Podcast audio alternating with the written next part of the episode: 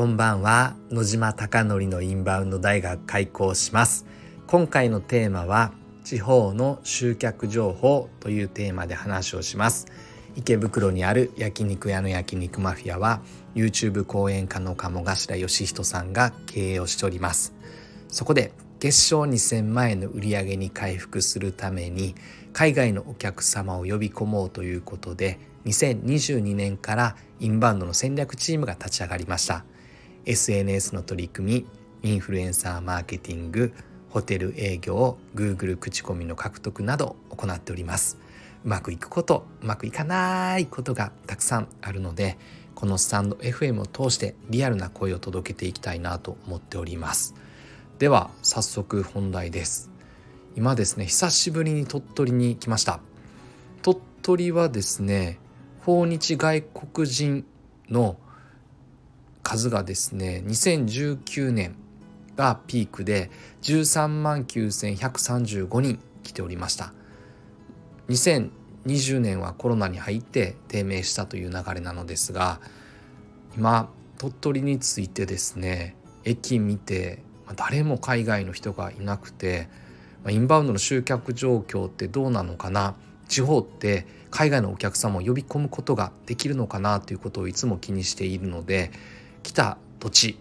のですね情報をですね紐解きながら今どんな状況でどんな県は市は町は対策をしているのかなというのを見ております。で今ですね鳥取県は JTB と連携をして2024年は27万人の外国人宿泊者数を目指しているということでした。2019年は16万6300人が鳥取に泊まったそうです。訪日外国人数と宿泊者数が若干のズレがあるので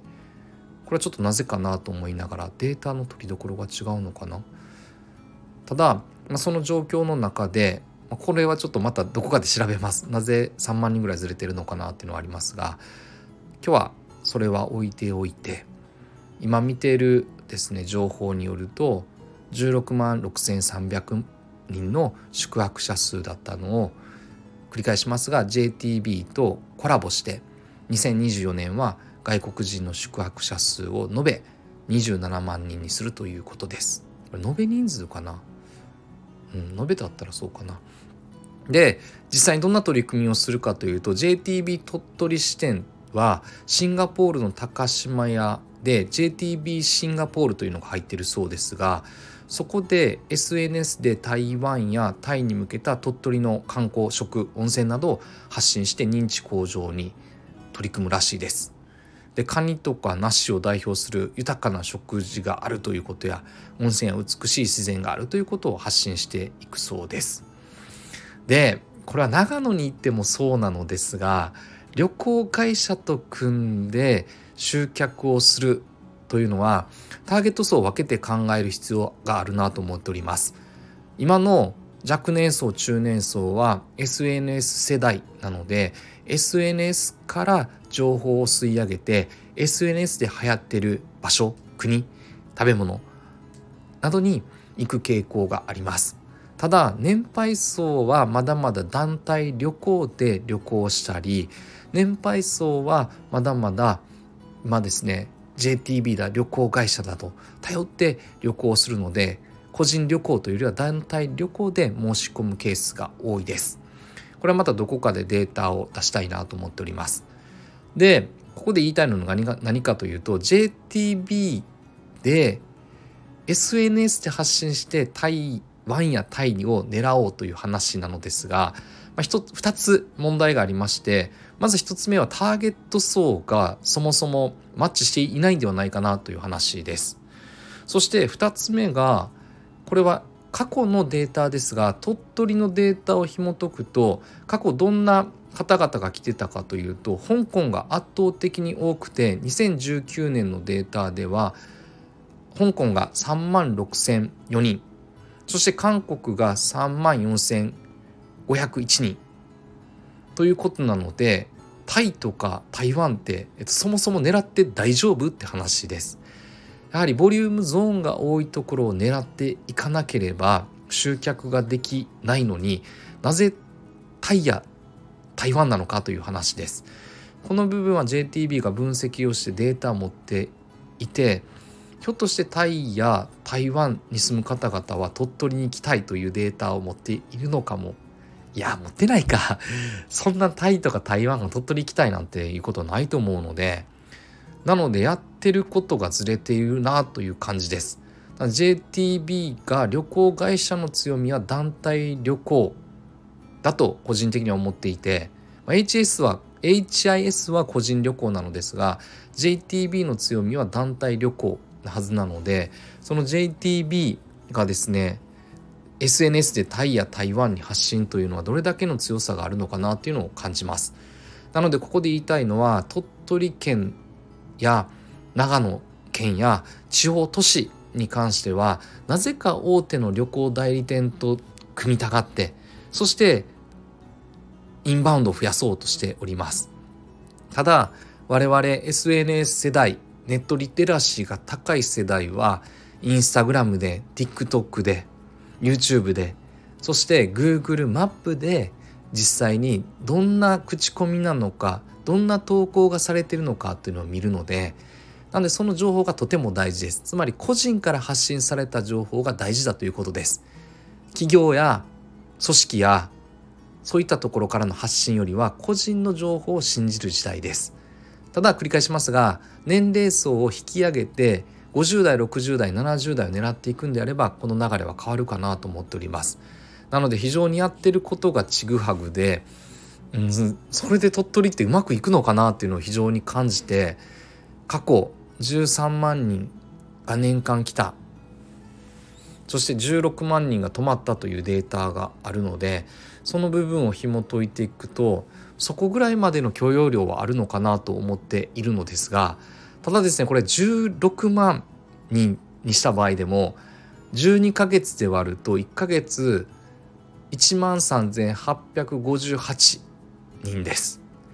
そしてこれを1日あたりにするために30で割ると461なのでこの461の方々がどれだけ経済効果があるのかって話です。なのでこの方々が鳥取に来てなんだ？7万円ぐらい使ったとしても1日あたりの計算だと、うん、すごい少ないですよね。なので、うん、なんか戦略が違うんじゃないかなと思っております。なのでこの辺りはですね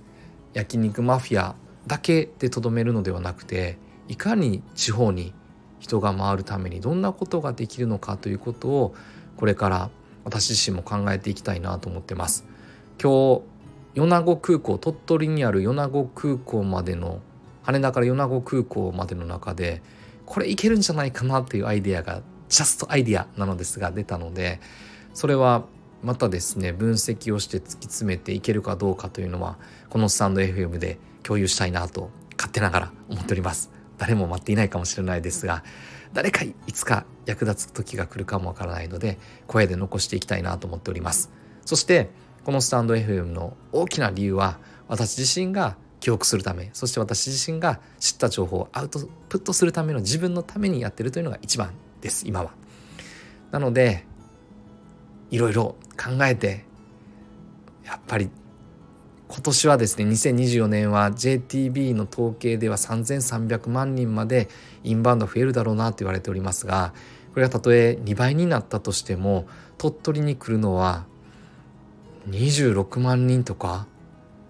ぐらいがマックスですよね今だったら16万人が泊まってるっていうんだったら2倍になったんだったら32万人って考えるとあまり大きな経済効果は地方都市は生まないんだなと感じております。これが関東東京だったりとか関西大阪だったりとか京都だったりとか福岡博多そういったところでは、大分もそうか別府。一部の都市は潤って一部の都市は非常に増えて博多なんて博多駅降りたらもう歩けないぐらい海外の人ですもんね。それぐらい今元気になっていますが鳥取は相変わらず暗くてですね鳥取は相変わらず人がいなくて何か寂しいなと思っております。地方まで巡るようにするためには旅行代理店が正しいのかなというのは今の時代はそうではないんではないかなと私自身は疑問を感じております。ただ鳥取が元気になることは非常に強く願っていて大好きな場所の一つなのでこれからですね鳥取の美味しいものを食べに行こうと思っておりますが是非あなたのお店も